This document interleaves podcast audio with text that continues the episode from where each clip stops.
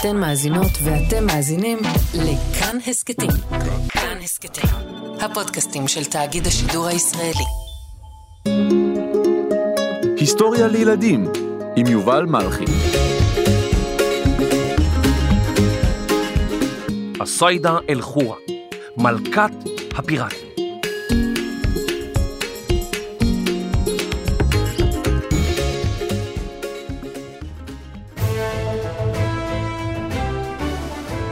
כאן קפטן יובל מלכי. ברוכים הבאים לספינה שלי, ספינת הפיראטים המפחידה ביותר בכל... מה? אה, כן.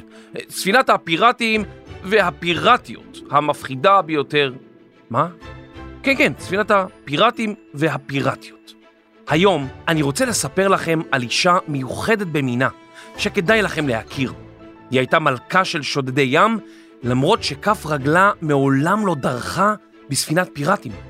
היא הייתה מלכה נערצת במרוקו במשך כמעט 30 שנה. זוהי סיידה אל-חורה, מלכת הפיראטים ממרוקו.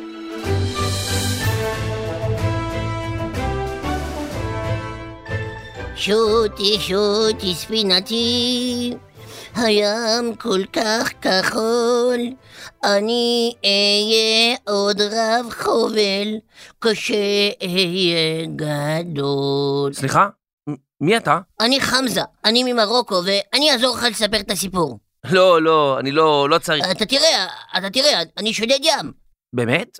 אתה נראה כל כך צעיר. הנה, תראה את החרב שלי, איזה, תראה איזה חרב יש לי. או, חרב יפה, גדולה גם, נראית חדה. תמשיך את הסיפור, תמשיך. בסדר, בסדר, אה, תודה שבאת. אני, אני ממשיך, ברור, ממשיך. לפני כ-500 שנה, בדרום ספרד, חיה משפחת רשיד. מולה עלי אבן רשיד היה אציל מוסלמי.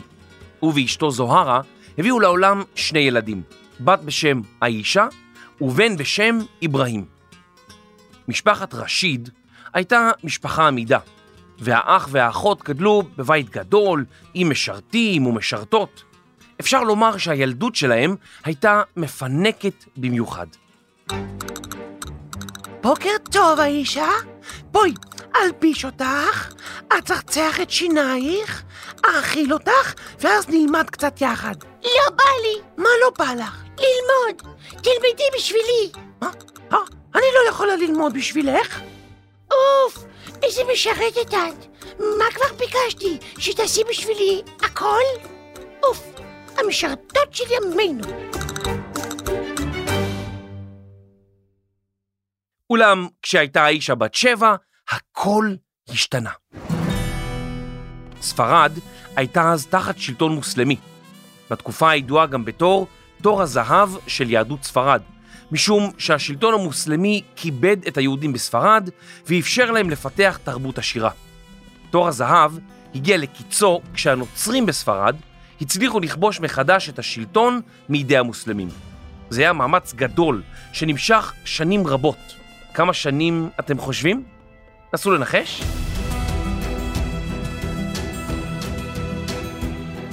תהליך הריקונקיסטה, ובעברית כיבוש מחדש, ארך כ-700 שנה. בשנת 1492, בדיוק כשהייתה האישה בת שבע, הגיעו הנוצרים והמוסלמים לקרב המכריע בדרום ספרד, בממלכת גרנדה, היכן שמשפחתה של האישה התגוררה. קרב אחרי קרב, המוסלמים איבדו עוד ועוד שטחים שהיו בשליטתם. הנוצרים התמידו במאבק, עד שלבסוף ממלכת גרנדה נפלה. הרקונקיסטה הושלמה, וספרד שוב הייתה תחת שלטון נוצרי.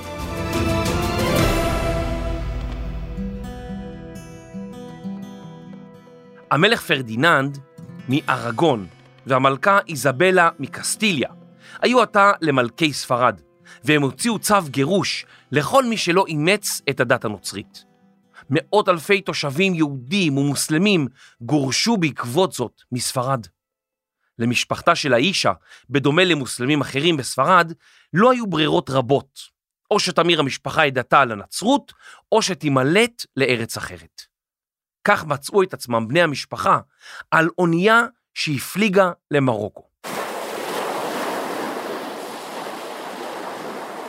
מרוקו שוכנת מרחק שיט קצר מדרום ספרד. למעשה, במצר גיברלטר, המרחק ביניהם הוא רק 15 קילומטרים, כמו המרחק מיהל לגרופית, או מחדרה לזיכרון יעקב, או מקריית שמונה לשמורת החולה. מצר ים הוא רצועה צרה של ים המפרידה בין שתי יבשות.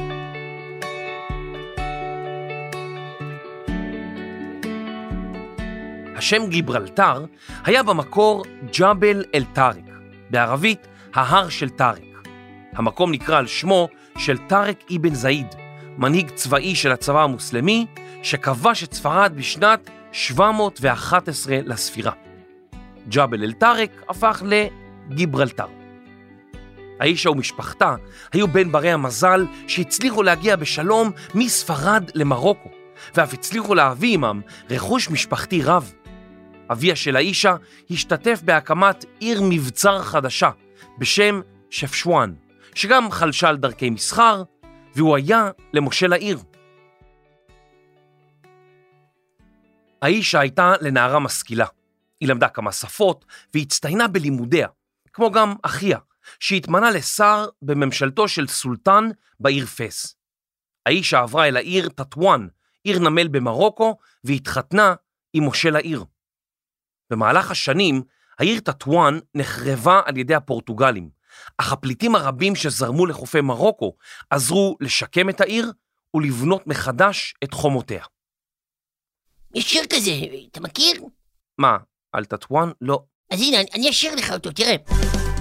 על חומותייך טטואן הפקדתי שומרים, כל היום וכל הלילה. על חומותייך טטואן הפקדתי שומרים, ועכשיו הם ישנים. הלו, קומו, קומו, יש, יש קרב עוד מעט, מה, מה קורה לכם? מה, אתם ישנים?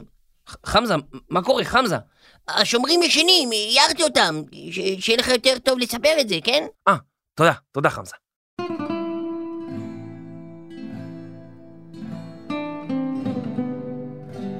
באותה התקופה עבדו נשים בעיקר בביתן ובחצר שלהן בעבודות מייגעות שהצריכו זמן רב. נשים משכילות היו מעטות יחסית, והן הורחקו מתפקידים ציבוריים. אלא שהאופי המיוחד של האישה וההשכלה שרכשה הביאו אותה לעמוד על שלה. בעלה של האישה היה מבוגר ממנה ב-30 שנה, והיא ליוותה אותו לכל פגישותיו. היא האזינה, למדה, ועד מהרה, כשהיה בעלה נוסע אל מחוץ לעיר, היא החליפה אותו כמושלת. האישה פעלה לצד בעלה בעיר טטואן, ועזרה לבנות אותה מחדש כעיר נמל חשובה, בעזרתם של פליטים מוסלמים ויהודים שהגיעו מגרנדה. היא סייעה לאנשים כמוה, מי שגורשו מספרד ומפורטוגל על ידי הנוצרים.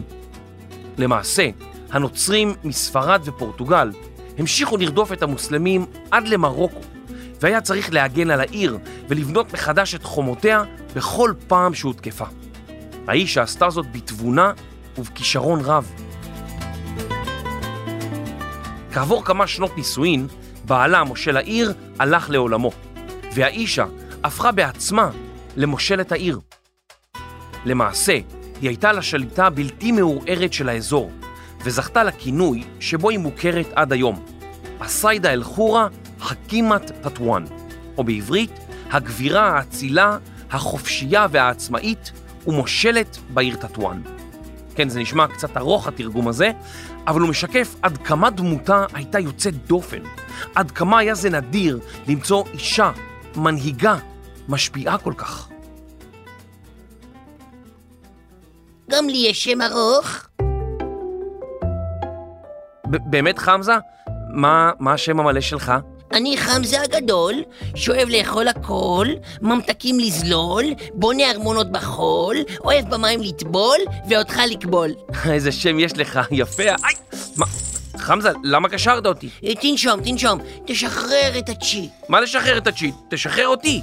אה, אפצ'י. איכס, התעטשת עליי. שחררתי את הצ'י, מה אתה רוצה? אתה יודע מה? אני לא מספר יותר. סליחה, נו, נו, בבקשה, סליחה. חמזה מתנצל. טוב, אבל, אבל תן לי להגיע למתח. חמזה שקט, חמזה שקט.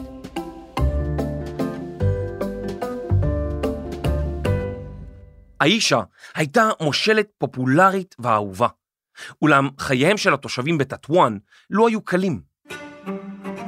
במקום אוניות מסחר שיהיו פוקדות את הנמל מעת לעת כדי להעמיס סחורות ולפרוק אותן, הספינות היחידות ששטו אל העיר היו אלו של לוחמים נוצרים שהגיעו מספרד ומפורטוגל. הם ניסו לכבוש את טטואן שוב ושוב, ותושבי העיר היו עסוקים כל הזמן בשיקומה של העיר וביצורה. מה אוכל לעשות? חשבה לעצמה האישה. אה, סיידה אל-חורה. מה אוכל לעשות? מניין נשיג כסף לשקם את העיר ולבצר את חומותיה? איך אעזור לתושבי העיר לשרוד? אם רק הייתי יכולה להגן טוב יותר על העיר או להילחם בספינות של הנוצרים, אז... רגע, רגע, רגע, יש לי רעיון. במקום להתגונן ולהתגונן ולחשוש מהפורטוגלים או הספרדים, נעשה מה שאומר המשפט, ההגנה הכי טובה היא ההתקפה. באותה תקופה, כמעט כל מסחר בין מדינות התקיים דרך הים. בים התיכון שטו ספינות רבות שהובילו נשק, תחמושת, זהב, תבלינים, סוכר, בדים ועוד. היו מי שניצלו את ההזדמנות והשתלטו על הספינות במטרה לשדוד אותן. אלו הם שודדי הים, הפיראטים. כל הספינות ששטו בים התיכון, בנתיבי השיט שבין ספרד למרוקו, ידעו שעליהן לחשוש מאדם אחד, מנהיג שודדי הים, אורוץ' רייס, שודד ים מפחיד מאוד, שנודע בשם ברברוסה, באיטלקית אדום הזקן. למעשה, היו שני אחים שכונו ברברוסה. לאחר מות הראשון עבר התואר אל האח השני, אורוץ' ברברוסה, שהיה שודד ים מפחיד, בעל זרוע ממתכת. ברברוסה הפעיל צי של שודדי ים עבור האימפריה העות'מאנית, טורקיה של ימינו. בין שודדי הים העות'מאנים היו גם יהודים. אחד היהודים שהיה לשודד ים וגם מפקד בכיר בצבא העות'מאני, כונה סינן הגדול. סינן פיקד על אלפי חיילים וציים אדירים. בשנת 1538 נלחם סינן יחד עם הצי העות'מאני כנגד צי נוצרי עצום בגודלו. הוא הצליח להפתיע ולהביס אותו. למעשה, לאחר גירוש ספרד, יהודים רבים הפכו ליורדי ים, וחלקם אף לפיראטים נועזים ששמחו לנקום באימפריה הספרדית. חפשו את הפרק על הרב שהיה לשודד ים. סיידה אל-חורה פנתה אל שודד הים ברברוסה. היא הציעה לו לכרות ברית, כלומר, להגיע להסכם ביניהם, שבמסגרתו ברברוסה יתקוף רק אוניות שישוטו בנתיבי השיט המזרחיים. ומה יקרה בנתיבי השיט המערביים? אלו היו נתונים כעת לידיה של סיידה אל-חורה. לאחר ההסכם עם ברברוסה, סיידה אל-חורה הפכה למפקדת של ספינות פיראטים, שעליהן שטו רבים ממגורשי ספרד. למעשה, היה זה כמו צי מקומי, אבל עצם העובדה שהם שדדו ספינות אחרות, הפכו אותם לספינות פיראטים או שודדי ים. סיידה הורתה לאנשיה לתקוף את הספינות הספרדיות והפורטוגליות, והפיראטים שמחו לשדוד אותן, כי הם זכו בכסף רב וגם בנקמה מתוקה. סיידה עצמה לא יצאה אל הים, אבל היא פיקדה על כל השודדים ממקום מושבה בעיר טטואן. התוכנית שלה עבדה היטב. ספינות השודדים הצליחו לתפוס סחורות וכסף רב. קופת העיר התמלאה, וסיידה אל-חורה השתמשה בכסף שנשדד מהספרדים והפורטוגלים כדי לסייע לתושבי עירה, יהודים ומוסלמים שגורשו מספרד ופורטוגל. העיר טטואן הפכה עד מהרה לעיר עשירה ומשגשגת, ואושרה היה ממש חסר תקדים.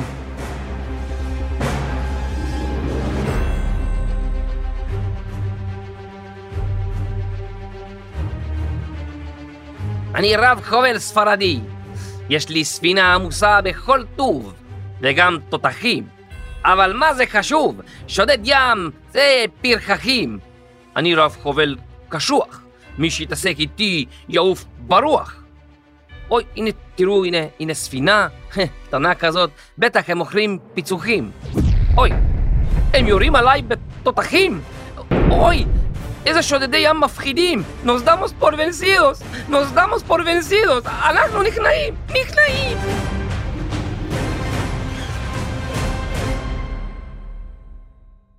בתחילה כעסו הספרדים והפורטוגלים על מושלת העיר, ויותר מכל רצו לתפוס אותה, או לפחות להוריד אותה מהשלטון.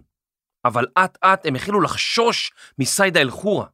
הפיראטים שלה שדדו ספינות רבות והטביעו אחרות. אויביה החלו לראות בה כוח ימי שלא כדאי להתעסק עמו או לפגוש אותו. גם הספרדים וגם הפורטוגלים שלחו לה מכתבים, ניהלו איתה משא ומתן ארוך לשחרור שבויים, ולבסוף כיבדו אותה כשליטה דגולה. גם סולטן העיר פס, אחמד אל-וואטאסי, שם לב לכישוריה ולחוכמתה של סיידה אל-חורה, והציע לה להתחתן איתו. בשמחה, אמרה סיידה.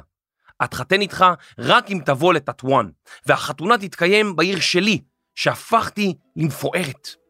ואכן, הסולטן הסכים, והגיע עד לעיר טטואן לטקס החתונה.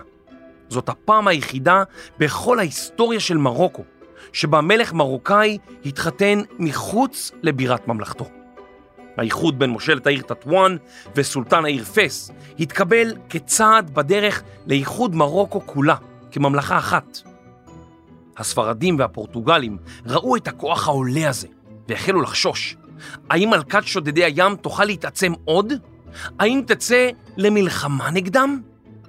לאחר נישואיה המשיכה סיידה אל-חורה להנהיג את עירה, אך רק לתקופה קצרה. כמה ממתנגדי השלטון, וביניהם בעלה של בתה, הצליחו לגייס צבא קטן ואילצו אותה לעזוב את טטואן. העיר שאותה הנהיגה בחוכמה רבה ושאותה שיקמה בכישרון רב כמלכה עצמאית במשך כ-30 שנה.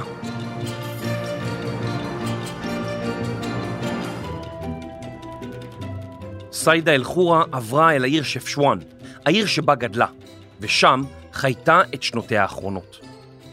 סיידה אל-חורה הייתה השליטה המוסלמית האחרונה שנשאה את התואר אל-חורה, החופשייה.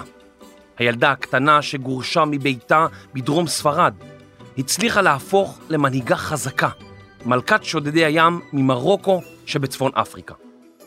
היא הוכיחה שגם נשים מסוגלות להיות שליטות, לדאוג לאנשים עליהן שלטו, לבסס את שלטונן, להשקיע כסף ברווחת התושבים ולהיות שליטה אהודה.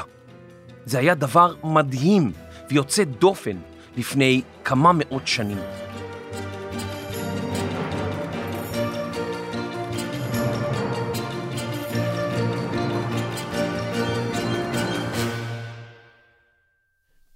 רוצה לראות משהו ממש מגניב? בטח, חמזה. מה... לאן הולכים? אני רואה שיש לך תיק. בוא, בוא נלך רגע לים. בוא ש... לשנייה, לשנייה ונחזור. בוא, בוא. וואו, חמזה, יש לך ספינה ממש יפה. ממש. דווקא זאת יותר יפה. מה, הספינה הגדולה הזאת ששטה לקראתנו? היא בטח שייכת למישהו. אה, בוא נהיה שודדי ים. אה, בוא, בוא ניקח אותה. לא, חמזה, אסור, זה, זה אסור, יש, יש חוקים היום. חמזה, לא, ת, תוריד את החרב. חמזה, מה אתה עושה? תיכנו, תיכנו. לא, חמזה, זה אסור. אה, שלום, ספינה גדולה, זה, זה החבר שלי, זה, הוא מתבדח. כן, להתראות, להתראות. מה עשית? אני? זה אסור לשדוד ספינות היום, זה, זה נגד החוק. אבל אני רציתי לשדוד את הספינה. אני שודד ים. בסדר, אתה שודד ים, בכאילו, אתה יודע, פורים וזה, תתחפשת לשודד ים. אתה לא באמת. אני באמת שודד ים. לא, אבל זה נגד החוק היום. נגד החוק? נגד החוק? אני אראה לך מה זה. אני עכשיו אראה לך מה זה. לא, חמזה, חמזה תוריד את החרב. חמזה, עזוב אותי. היי, היי, חמזה, תפסיק לרדוף אחריי. חמזה, אנחנו פה במעגלים מסביב לספינה, אני, אני אחליק ויפול למים. חמזה, תפסיק. חמזה, היי, תפסיק. חמזה, עזוב אותי. חמזה, תוריד את החרב. היי, היי, היי. ילדים, אני קצת עסוק, אז להתראות בפרק הבא. היי, חמזה, חמזה, עזוב, חמזה. הנה, ממתקים, קח, תאכל, ממתקים, הנה. או.